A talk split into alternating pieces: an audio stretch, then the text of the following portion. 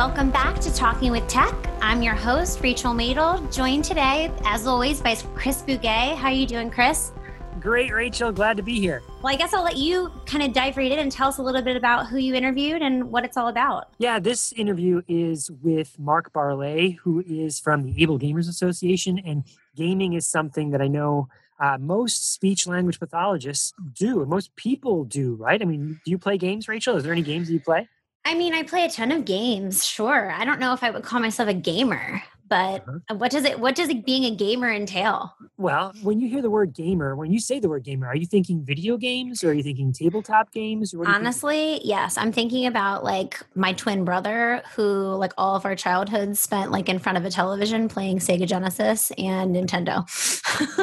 Yeah well i think that is like the majority of kids right? I mean i think a lot of people play video games and that's really what mark barlet's organization is all about. It's about helping people who have disabilities uh, play video games. Like imagine you have some sort of physical disability and you really want to connect with people through games, but and that's something you really uh, would like to do, but because of some sort of um, motor impairment, you can't hold a controller. Well, that's what his organization does. So I have some little experience with playing video games because um, uh, in our school district a few years ago, we did a pilot program with the Xbox 360 and a Kinect sensor. Do you know what a Kinect sensor is?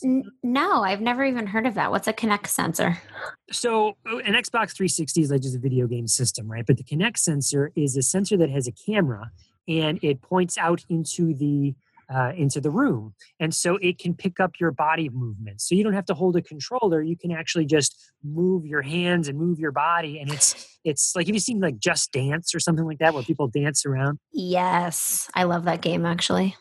Yeah, so that's that's the idea. There's a camera there, and so we uh, got a couple of those, and we were able to put those in autism programs in our schools, and we kind of just like check it out. Let's see what the results are. And of course, uh, immediately teachers wanted to do like well, what are the academics you know and there are certain yeah. that, that that lead to academics like there are certain games where you can like uh, the uh, multiplication table would come up and you'd have to put your arm up to hit uh, the answer you know try and slap the five out of the air that kind of thing but what being speech language pathologists one of the things that uh, immediately we noticed was that in the autism programs the students started interacting more and having more um, uh, communication. So there's this one game where they they they're, they create this avatar, right? And that just creating an avatar was a fun experience, you know, choosing your facial expressions and what clothes you wanted to wear. I'm going to play dumb for a second, Chris. What's an avatar? Gotcha. So an avatar is like when you create a little character of yourself, you know.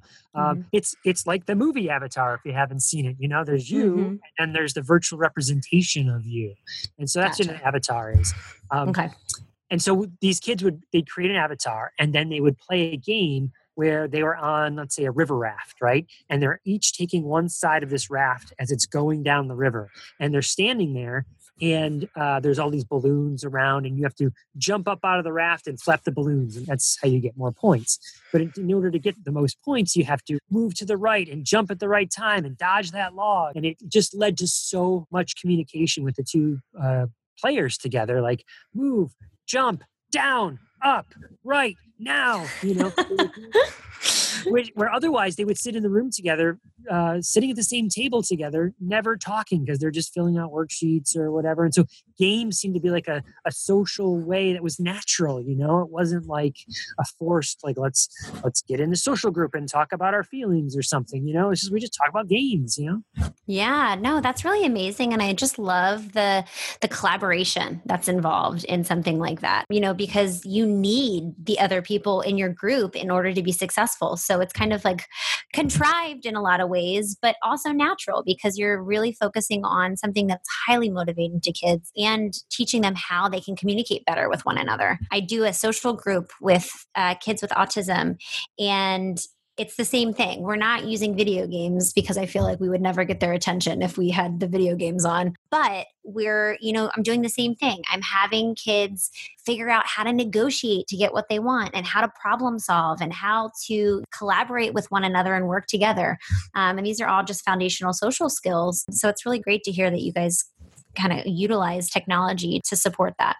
Yeah, you know, I think something special about the the pilot program that we did is that it was kinesthetic, right? It was people up and moving. That is exactly what Mark Barlet is going to talk about in the interview is about how to how, how to help people who have mobility issues become active in their gaming experience and then they can have that we, we get into it a little bit you'll hear it about how that's such a social experience you know gaming uh, it's not about playing the game so much as it's playing the game with my friend that might live in another state or in another country or or uh, even the, the, house next door. Uh, but because my parents won't let me get out right now, or because I, physically I can't get out right now, I'm still connecting with somebody else. You know. Yeah, absolutely. Now, as far as the, I have one idea that just popped into my head. I'm thinking about screen time and the idea that you know kids are spending too much time in front of a screen especially kids who use aac because they're using a screen all day to talk in a lot of situations um, what are your thoughts on you know the social experience or maybe some would argue the lack thereof of using screen time and games instead of just natural playing a board game. Totally. So uh, here's my first thought about screen time is that everyone just calls it screen time, but actually I think there's two different types of screen time. There's active screen time and passive screen time. So what mm-hmm. I mean mm-hmm. by that is you grab a kid and they go over and they turn on YouTube and they're just kind of sitting there watching YouTube that's passive. You know, you're just sitting there, or maybe it's us. You know, we binge watch Netflix. You know, uh, same thing, right? We're just, I can relate. but right now, I'm using a screen, right? But I am totally uh, active, right? I'm uh, looking at you, and we're talking, and we're we're having a social exchange and experience, and mm-hmm. I'm still using a screen, and i think that's the big difference you know people would say like minecraft you know we talked about that a previous episode. Minecraft is being a, a completely active experience where you're building things and you're making things and you're constructing things and you can be in the world with another person. So now you're talking about building things and making things. So i would hate for screen time as a whole to just get a bad rap when there's really two different ways to think about screen time. Yeah, I completely agree. And, you know, my stance on it is I I think that we're all a little hyper connected to screens in this day and age. Um, and even myself, I notice when I'm like, okay, you know, put the cell phone down or close the laptop because my my poor little eyes have been staring at screens for way too long. But with that being said, I think that it's like everything in moderation and every kid's different. So if one child is not socializing a lot even you know a marginal increase in socialization through a video game is huge progress for that kid you know? So i think that it's, it's very specific to each child.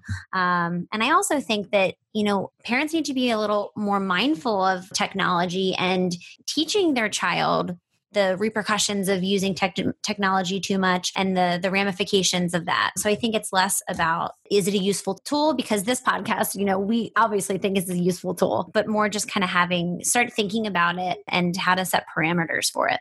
So Mark Barlet talks a little bit about that in, in the interview where he talks about how he first got into gaming and how it was a social experience and how it started him on the path of creating this association, this uh, organization, Able Gamers, because one of his friends he couldn't game with anymore. So I don't want to spoil anymore. Let's listen to Mark Barlet.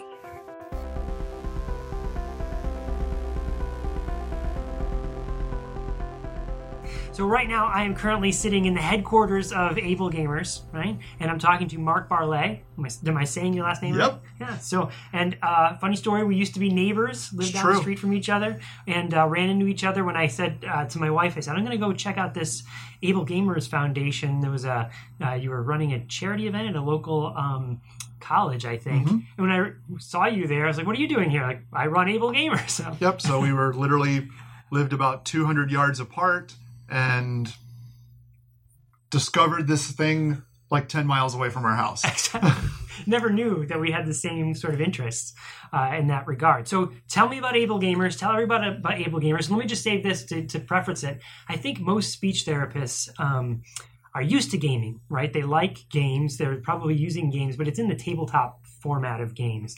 Um, and they've only recently started exploring mobile gaming and then also the other video games and how that can be used for a therapeutic, uh, uh, the, the, therapeutic endeavors, if you will. So, we don't have anything to do with therapeutic endeavors. Mm-hmm. Um, what Able Gamers is, is we um, are a disability charity that helps break down the barriers of social isolation that often come with having a disability. And video games are the tool that we use to um, to give voice to to people.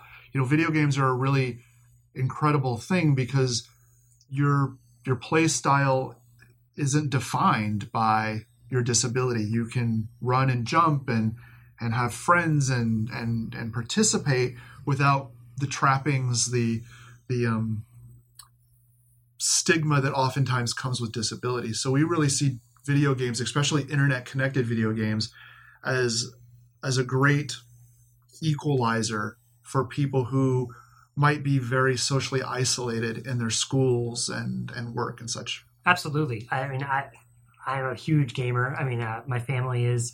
Uh, when I say huge, and like I love to play video games, and I see exactly what you're talking about. Any uh, there's many people with whatever struggles they have, they can turn to gaming as a way to uh, relax, connect. depression, pain, can just all sorts of. I mean, we it is one form of escape. We read books to escape. We read, you know, we watch TV to escape. We use video games to escape. The great thing about video games is they can talk back to you you can have friends on the other side. A book doesn't do that. TV doesn't do that as much as I know people scream at the TV for football. They don't actually hear you. Yeah, exactly. So, this is where I think video games are special because you can have really meaningful friends. In fact, almost any time I log on to a game, I'm logging on to play a game with a friend. If the friend isn't there, I log back off and go find something else to do. Exactly. I saw a slide once at a presentation where the, um, it was a quote from a student that said, Parents don't get it, or adults don't get it. I'm not addicted to my phone. I'm addicted to my friends. Like that's what they're yep. doing when they're playing games. Yeah. Is that and uh, same thing with my family and my friends. We play once a week. I play with my friends online, and it's a way of connecting with guys that I grew up with in high school. Well, the, the organization was actually founded because we used video games to stay connected as I left the military and my best friend married my dorm mate and we as a family unit wanted to stay connected even though there was 1500 miles apart between us was video games um, but my but my co-founder stephanie had multiple sclerosis and one day um, we went to go play one friday night and she didn't log in and i called and she was crying in the background and albert her husband said that multiple sclerosis had decided that her mousing hand wasn't going to work that day. Huh. And I was seeing video games being taken video games that I played to stay connected to my friend. I saw them being taken away by a disability. And while I'm a person of disabilities and I have a lower extremity disability that doesn't affect the way I play video games, it dawned on me that if my family was struggling with continuing to enjoy video games while at the same time trying to overcome a disability then other people probably were as well. And fast forward 14 years, I was clearly right. Yeah. Yeah. So, th- what has Able Gamers blossomed from that moment on? How did it transform and, and, and to be the thing that it is today? So, we initially wanted Able Gamers to just be like a web forum. I mean, this is the early days of the internet our thoughts were if we created a safe place for people with disabilities to come, they would share ideas. Uh, the reality was no one had any ideas. yeah. And so that really didn't work real well. We um, spent some time very quickly. We we learned we learned a valuable lesson, which is I can get anybody to do anything once with a sad story. You know, oh, little Johnny can't play this video game big mega company unless you add this one feature, sad face. And they add that feature for Johnny. Mm-hmm. Or I can make systemic change within the entire industry by looking and educating content makers that people with disabilities are a market that has money that they're willing to spend. So that's the path that we took. Probably the path that took longer, but the lasting change is there. So we created we created this whole series of, of information talking about the one trillion dollars that people with disabilities and people in the immediate sphere of people with disabilities has as expendable income and how we're loyal to we're loyal to things that support our needs and given that the indie developers are out there creating games constantly you know, accessibility can be a differentiator in a very crowded marketplace. Um, fast forward, all the major game companies that I'm not allowed to say have minimal accessible requirements that are required in everything that goes on their studio. Xbox now has accessibility built right into the Xbox. PlayStation has accessibility built right into the PlayStation. Um, the first video game from Naughty Dog, um, Uncharted, has accessibility in the menus. Um, that's because of the hard work of Able Gamers. Because we just, you know, we've actually been in a crisis, a, a crisis of conscience the last year because you know we spent all of this time trying to get game companies to understand that people with disabilities were a market that needed to be catered to and then all of a sudden they said yeah we get it. And we're like oh crap now what? Now we're going to help you know what to do. Well we had that already. We had that out there. We were helping them but so what we've morphed into which was what we really wanted to become from the very beginning i mean we've really gone full circle is now we're just building new technologies. We're 3D using 3D printing, which didn't exist when we started, to kind of create new ways of interacting and interfacing with video games. And we're doing a ton of grants because this technology that we come up with can be really expensive. And living with a disability oftentimes means you're living on a very fixed income. We're granting out equipment like every other day my grant coordinator sends me a report of another or i'm being told to print labels so that i can go into our back room here and pull controllers off our off our inventory to send to people. We're um, we're branching into this thing called the expansion packs where we're partnering with day centers rehab centers places where people with disabilities naturally go to to create game centers within those spaces so that um, they can learn about new technologies, but also connect with other gamers with disabilities that might be in their communities. Um, we're even branching into senior living facilities, and because there's a ton of research around um, video games and and older adults.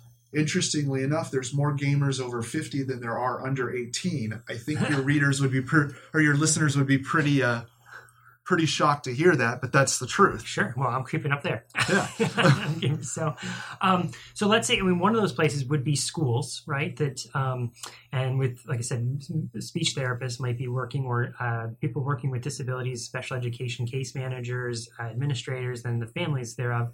What um, uh, what are some first steps to make gaming more accessible for students for stu- for any kid?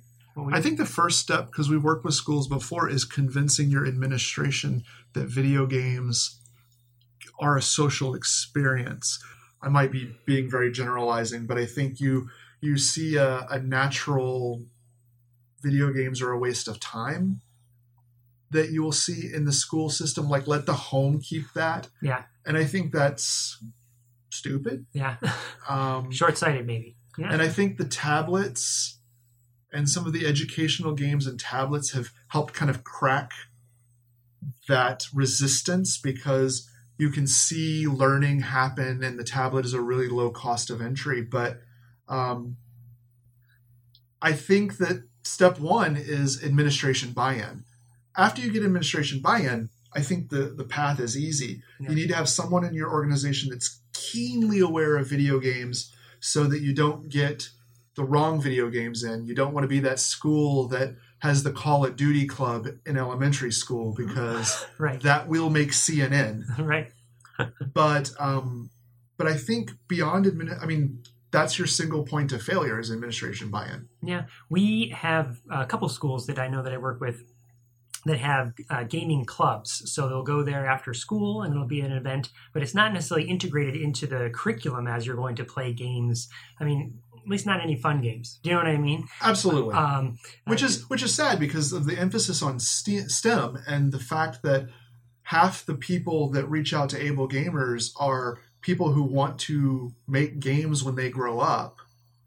I would actually think that video games can be like a gateway career. Mm-hmm. Yeah, I, I totally agree because uh, I mean we my son for instance is in a coding class right now and so the thought is well what are you learning the coding for? Well it's to make experiences like this which is really what yep. gaming is. It's like it's a shared experience um, that, that, you're having. Um, so let me go back to the therapy aspect for, for a second because I know that's not what you do, able gamers per se, but it, but it is what uh, the listeners of this podcast do, and they are working with students with disabilities. So when you bring someone into the um, people come here to your Absolutely. and what what what are they kind of looking for? What what do you do with them? So they're coming here looking for a solution to a particular problem. Um, we skew very heavily into the physical disability space, Okay, um, only because that's where we were born from. But we're getting more and more um, children with autism and different learning disabilities. We're also starting to see um, people who don't classify themselves as disabled, like elderly people Mhm. who are coming in here. Um, and what we're really doing is they're wanting to play video games. And oftentimes, I actually, I'll take that back. They're not wanting to play video games. They're wanting to play video games with blank. My son, my grandson, um, my friend who just moved away, uh huh, da da da da. And so we do an assessment. We assess. We have we have um uh, for us we have a single um we have a single mantra which is exploit movement.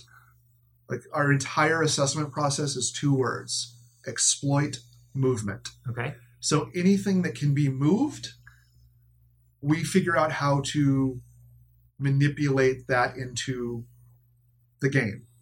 Um, I think of that very similarly to um, we do augmentative communication assessments. And so let's pick somebody who can't use their speech articulators to communicate. So they're going to use uh, maybe some sort of switch system. So it's what what physical mobility do they have to access these switches or use their head or their eyes or when we look at their motor access and say well, how can they access this communication device and it sounds like you do something very similar how can we have them access the gaming that they, that they want to experience they can wiggle a finger. How do I exploit that? If they can, you know, push their knee out, how can I exploit that? If they can blink, how can I exploit that? Mhm. Um, so once we we create controllers, our lab has a bunch of tools. We have a bunch of different switches, mounts, different ways for us to um, 3D print stuff. Um, one of the biggest tools we have is aluminum foil and clay because we can aluminum foil and clay a, a wedge or something and then put it on the 3D scanner and print out a, a, a more durable copy of it later. Aha! So you're not just sticking with the prototype of the clay or sugru. You, once you've got that down, then you go and you actually print it in a more um, Robust way. Yeah, Like yeah. it's more durable. more durable. Yeah, that's Yep. the word. Or well, sometimes, I mean, before 3D printing, we'd bake the clay. right. um, polymer clay is a great thing. Um, so then we will oftentimes then move. We have something called our living room where we take the solution that we just came up with and go play some video games. Yeah. Go play. You know, yeah. get out of the clinical um, space and into the fun space. And then from there, oftentimes there's a grant that's already been put in place because whatever we just created cost twelve hundred bucks yeah.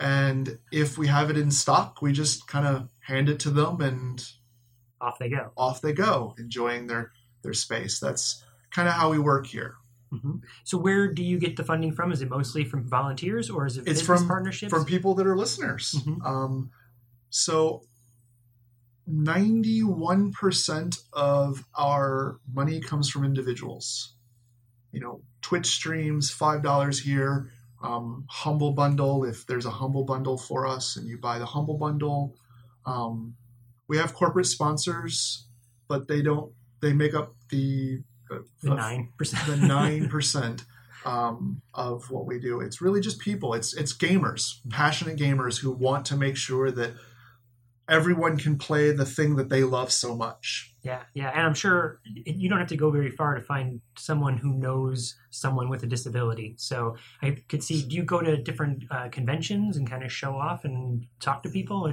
Yeah, we go to different gaming conventions, but we also go to disability conventions like um, the Abilities Expo in Washington D.C. coming up, um, where we actually show off the technology.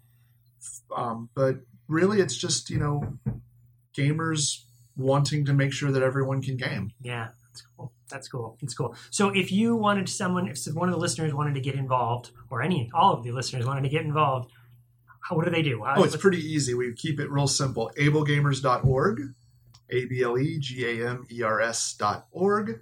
You can find us on Twitter at ablegamers. You can find us on Facebook at ablegamers. I even think I heard we have Instagram at ablegamers. Um, reach out to us, engage with us, send us an, uh, an email on our website, and we will see what we can do. Okay, one last thing just to ask. What's what's been on your mind lately? The thing that's driving you most recently? Virtual reality. I'm really wanting to know what good virtual reality is going to do for people with disabilities, and I'm of two minds of it. I think from a gaming perspective, it's going to be pretty terrible because there's too much movement involved. But from an experiential way, of like being able to like climb the thousand steps to the Buddhist temple being able to go to a country that you can't go to, to just look around. I'm really excited about that. I'm really excited. Um, Me too. Me too. It's going to be awesome. Awesome. All right. Well, thanks, Mark. Really appreciate it. Thanks for having me.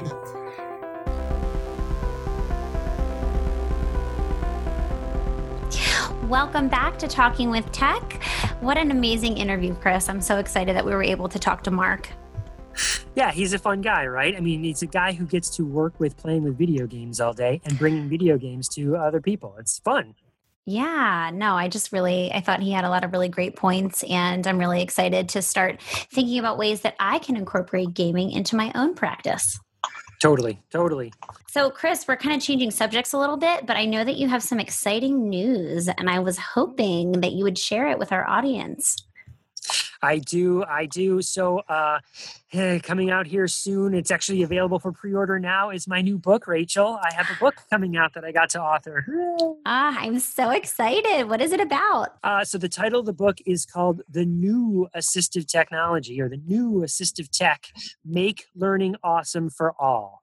And it's all about how, in this new world of education that we have, where we have project based learning and the growth mindset and open educational resources and maker spaces and all that kind of stuff. Um, how does assistive technology fit into it when when technology is so prevalent in our school districts now?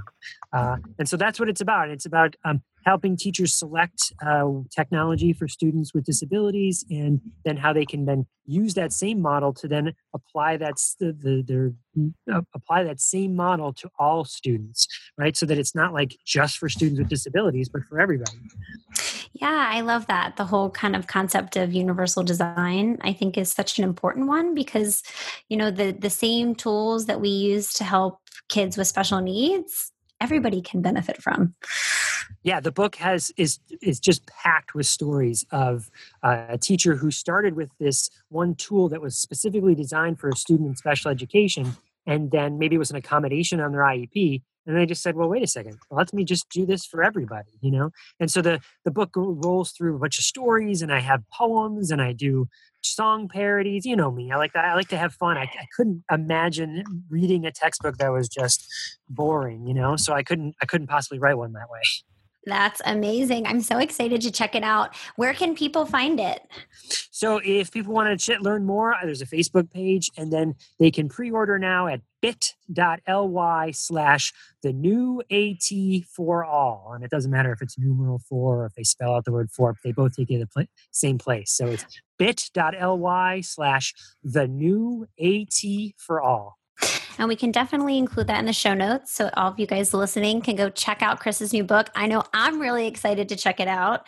I think it's going to be, it's going to be really great. Yeah, it's, it's a lot of fun, I think. And uh, if it's anything like the last book, there's been a lot of positive feedback. There's already been some buzz about it with people who have been interested in doing book studies and things like that. So there's going to be Twitter chats around it. And so it's just, uh, it's really exciting to be to be uh, thinking of technology in a new way. Well, thanks so much, you guys, for listening this week to Talking with Tech. You can keep the conversation going on our Facebook page. Just find us by searching Talking with Tech. And please subscribe and rate our podcast on iTunes. It's a really great way for us to find new listeners. Thanks again so much for listening, and we will catch you next week. Bye, everybody.